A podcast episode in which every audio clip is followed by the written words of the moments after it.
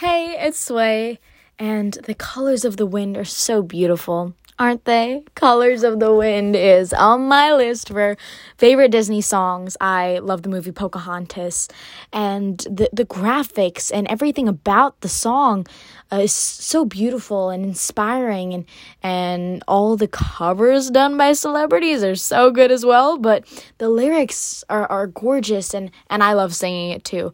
But um, Colors of the Wind is such a nice song and, and a relaxing song to listen to all the time because you always have to remember to paint with all the colors of the wind.